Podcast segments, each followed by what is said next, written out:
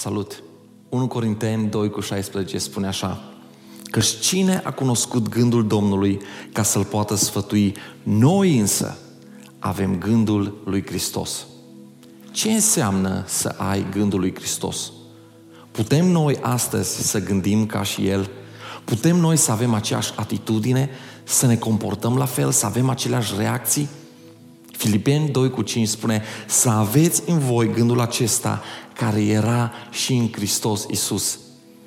Biblia vrea să ne spună aici că noi, copiii lui Dumnezeu, trebuie să gândim ca și Isus Hristos. Cum gândește însă Isus? În primul rând, știu exact cine sunt. Acesta este gândul lui Isus. Isus nu era confuz cine este, el știa exact cine este el. Și în Evanghelii, de 18 ori, el le spune oamenilor exact cine este. În Ioan 6 cu 35 spune, eu sunt pâinea vieții. Apoi, în Ioan 8, el spune, eu sunt lumina lumii. În Ioan 10, el spune, eu sunt păstorul cel bun.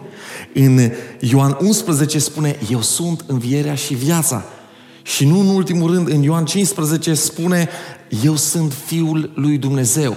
Astea sunt doar câteva exemple, dar vreau să vă citesc acest uh, verset din Marcu, capitolul 14, versetul 61 și 62, care spune așa, Iisus tăcea și nu răspundea nimic.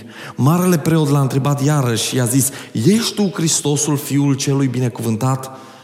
Da, sunt, i-a răspuns Isus. Și veți vedea pe Fiul omului șezând la dreapta puterii și venind pe norii cerului.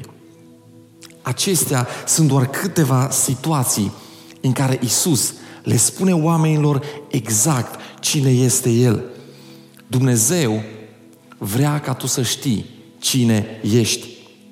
Dacă astăzi ești confuz cu privire la identitatea ta, dacă astăzi uh, nu știi uh, cine ești, de unde vii, unde mergi, este timpul să ai o conversație personală, o conversație reală cu Creatorul tău. Dumnezeu te așteaptă. Dumnezeu vrea să-ți vorbească. De ce trebuie să vorbești cu El? Pentru că El știe exact cine ești. Nimeni altcineva nu îți poate spune cine ești și pentru ce ai fost creat. Și dacă nu știi cine ești, îți vei irosi timpul, îți vei irosi viața, vei fi manipulat și, și vei fi modelat de vorbele oamenilor din jurul tău. Poate mentor, părinți, prieteni, soțul, soția ta, prietenii tăi, nu sunt oameni răi, dar vei face ceea ce ei îți spun că trebuie să faci și nu ceea ce tu ar trebui să fii și ar trebui să faci. Sau poate vei trăi cu o viață și într-o identitate falsă, întotdeauna pretinzând că ești de fapt altcineva. Dumnezeu vrea să cunoști exact cine ești. Pentru că atunci când vei cunoaște cine ești, vei trăi fără stres, vei trăi împlinit, fericit, vei avea gândul lui Hristos în inima și în mintea ta. Al doilea lucru pe care îl vedem când ne uităm la gândul lui Isus, vedem că El știe exact care e scopul lui Dumnezeu pentru viața Lui. Isus știa exact care este scopul Lui pe acest pământ și tu trebuie să știi care este scopul lui Dumnezeu pentru viața ta. Este aici versetul acesta din Ioan, capitolul 8, versetul 14, care spune, pentru că eu știu de unde vin și unde mă duc, dar voi nu știți nici de unde vin și nici unde mă duc. Isus știa și de unde vine, Isus știa și unde merge. Mă uit la viața lui Isus și văd că încă de când era copil, era tânăr, el știa ce trebuie să facă. La vârsta de 12 ani, când părinții lui îl caută pentru că el se pierde pe drumul spre Ierusalim, părinții lui îl găsesc în templu. Acolo el stătea și învăța pe bătrânii de la templul. Și Luca 2 cu 49 spune așa, Iisus le spune părinților, de ce m-ați căutat? Oare nu știți că trebuie să fiu în casa tatălui meu? El trebuie să fie în prezența lui Dumnezeu. Ne pregătim noi astăzi copiii să-și împlinească scopul pentru care au fost creați, îi creștem și învățăm noi să asculte poruncile lui Dumnezeu sau suntem influențați de oamenii din jurul nostru, de societate și căutăm să facem pentru ei și în viața copiilor noștri, noștri ceea ce oamenii și cultura din viața noastră, din jurul nostru, ne spune că ar trebui să facem. Câteva, câteva timp mai târziu, Isus le spune specific ucenicilor care este scopul exact pentru care El a venit. Și Luca 4 cu 43 spune așa, El i-a zis, trebuie să predic vestea bună a regatului lui Dumnezeu și în alte orașe. Acesta este scopul pentru care am fost trimis. Vei căuta mult, vei rătăci fără sens în viață dacă nu ajungi să cunoști scopul lui Dumnezeu pentru viața ta.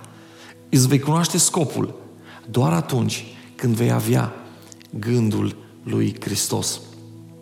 Al treilea lucru, al treilea punct al mesajului este știu că Tatăl meu ceresc este cu mine. Cu alte cuvinte, eu știu că nu sunt singur. Și Isus trăia în prezența lui Dumnezeu. El stătea permanent conectat cu Dumnezeu, își făcea timp pentru a sta de vorbă cu Dumnezeu.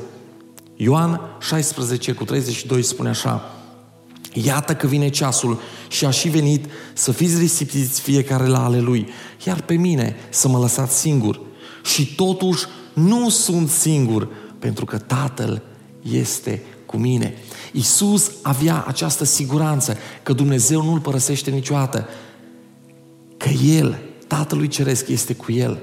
Cel mai bun antidot la singurătate este și astăzi să ai gândul lui Hristos, să știi că în acele momente când toți pleacă de lângă tine, toți te părăsesc, tu nu ești singur, pentru că Tatăl tău ceresc este cu tine. Dacă te simți singur astăzi, asta înseamnă că nu trăiești având în mintea ta gândul lui Hristos.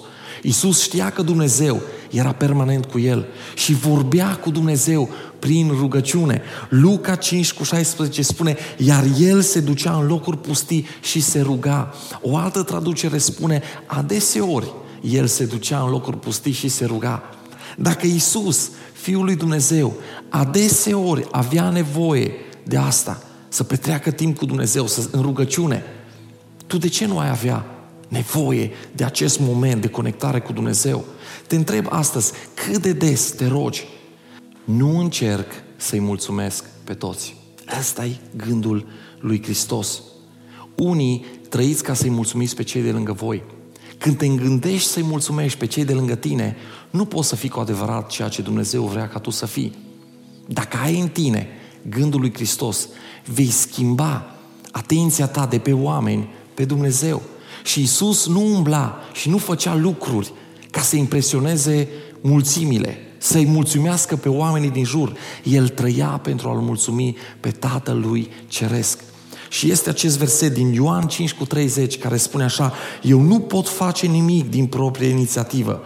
Judec în conformitate cu ce aud, iar judecata mea este corectă pentru că nu intenționez să fac ce vreau, ci doar ce dorește Tatăl care m-a trimis. Nu poți să-i mulțumești pe toți oamenii.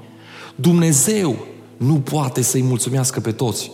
Unii oameni se roagă pentru ploaie, alții se roagă pentru soare, în același timp.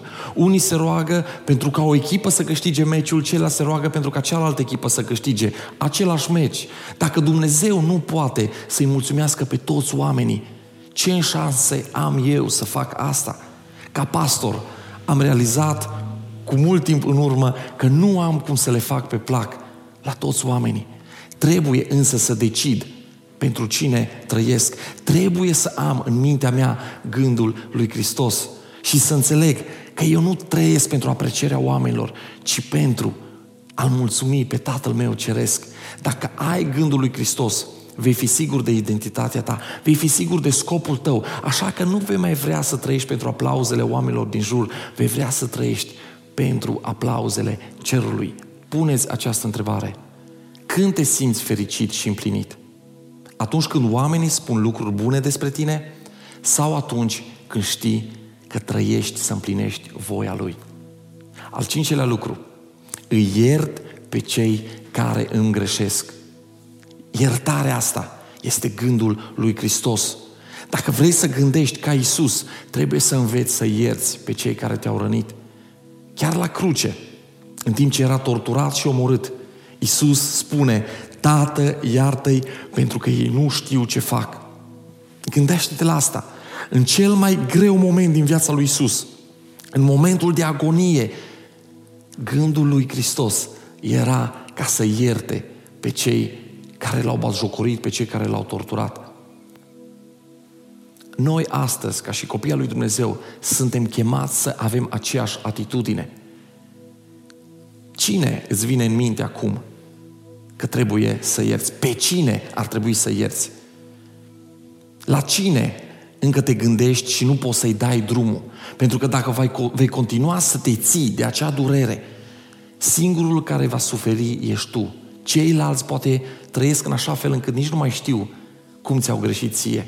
Trebuie să ierți pe cei care ți-au greșit, nu pentru că ei ar merita asta, ci pentru că și tu ai fost iertat de Dumnezeu atunci când nu meritai. Și dacă crezi că să ierți e ceva greu, să știți că Dumnezeu merge chiar un pas mai departe. Iisus Hristos face afirmația asta radicală. Fiți atenți! Matei 5 cu 44. Dar eu vă spun să vă iubiți dușmanii, să binecuvântați pe cei care pronunță blesteme la adresa voastră, să faceți bine celor ce vă urăsc și să vă rugați pentru cei care vă exploatează și care vă persecută. Patru lucruri pe care Hristos ne spune că noi ar trebui să le facem. Patru verbe aici. Să iubim, să-i binecuvântăm, să le facem bine și să ne rugăm pentru ei. Gândește-te la asta. Gândul lui Hristos este, este cel mai sănătos mod în care tu poți să gândești. Când începi să gândești ca și Isus Hristos, când rostești iertare, când acorzi milă, har, asta va vindeca sufletul tău. Tu vei trăi fericit și împlinit.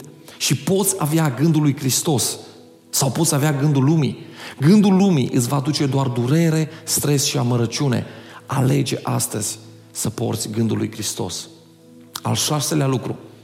Sunt gata să mă sacrific pentru ceilalți. Mulți se sacrifică pentru ei înșiși. Isus însă are o altă atitudine. El spune în Ioan 10, de la versetul 14, Eu sunt păstorul bun, eu îmi cunosc oile și ele mă cunosc, așa cum mă cunoaște Tatăl și cum îl cunosc și eu pe El. Eu îmi sacrific viața pentru oile mele. Ăsta e gândul lui Hristos. El a venit să slujească, El a venit să dea, El a venit să-și sacrifice viața pentru ceilalți. Și Marcu 10 cu 45 spune, pentru că nici chiar Fiul omului nu a venit cu pretenția ca să fie slujit, ci cu scopul ca El să slujească și să-și sacrifice viața pentru recuperarea multora. Poate spui în gândul tău, ok, înțeleg asta, văd că Isus a venit să se sacrifice. El era mielul lui Dumnezeu. E normal că Mesia trebuia să moară pentru noi ca să fim mântuiți. Dar eu nu sunt Mesia. De ce ar trebui eu astăzi să mă sacrific pentru ceilalți? Biblia ne arată că și noi, la rândul nostru, suntem chemați să ne sacrificăm exact în același mod în care Hristos a făcut asta. Și 1 Ioan 3 cu 16 spune așa, noi am cunoscut dragostea demonstrată de faptul că El și-a sacrificat viața pentru noi. Același lucru trebuie să-l facem și noi pentru frați. Cea mai mare dovadă de dragoste este să te sacrifici. Poți să dai fără să iubești. Dar nu poți să iubești fără să dai. Și trebuie să dai poate din timpul tău, trebuie să dai viața ta, trebuie să dai banii tăi, trebuie să dai atenția ta, energia ta. Dumnezeu spune că dragostea și dărnicia merg împreună, mână în mână. Și exact cum celălalt verset, Ioan 3 cu 16, ne spune că Dumnezeu, Tatăl, și-a dat singurul Fiu ca dovadă a dragostei sale pentru ca nimeni care crede să nu piară. Exact la fel, dragostea în versetul ăsta din 1 Ioan 3 cu 16 ne arată că dragostea înseamnă sacrificiu. Și sacrificiu nu pentru tine însuți, ci pentru cei din jur. Ultimul lucru. Fac voia Tatălui meu, nu voia mea. Gândul lui Hristos te face să ieși din confortul tău, din, din lucrurile acelea care îți plac și te, te fac să te simți bine și să alegi întotdeauna voia Tatălui tău ceresc. Ioan 6 cu 38 spune așa, căci m-am coborât din cer nu ca să fac voia mea, ci voia celui ce m-a trimis. Astăzi, lumea în care trăim ne învață exact pe dos. Cultura din jurul nostru, cultura societății, oamenii ne-au modelat să credem că putem să facem ce vrem, când vrem, cum vrem, cu cine vrem și că totul este despre noi. O cultură egoistă, egocentrică. Vreau să fac ceea ce e mai bine pentru mine, ceea ce mă mulțumește, ceea ce mă împlinește, nu-mi pasă de ceilalți. Și văd aici că atunci când Isus a umblat pe pământ, El a trăit împlinind voia Tatălui Ceresc. Ioan 14 cu 31 spune așa, se va întâmpla așa pentru ca lumea să știe că eu iubesc pe Tatăl și că fac exact ce mi-a poruncit El. Isus le spune ucenicilor, datorită faptului că eu îl iubesc pe Tatăl meu, eu fac ceea ce El îmi, porunce, îmi poruncește. Vrei tu astăzi să știe lumea din jurul tău, oamenii din jurul tău, că tu îl iubești pe Dumnezeu? Atunci fă ceea ce El ți-a poruncit să faci. Umblă în ascultare de El.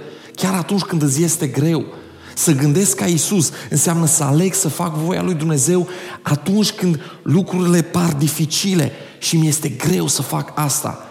Mi-amintesc de Isus care în noaptea înainte să, să ajungă la cruce, merge în grădina Ghețiman și se roagă știind ceea ce urmează să se întâmple, știind procesul care urmează, știind bătaia, batjocura, tortura, știind uh, păcatele lumii care vor veni asupra lui și îl vor apăsa greu.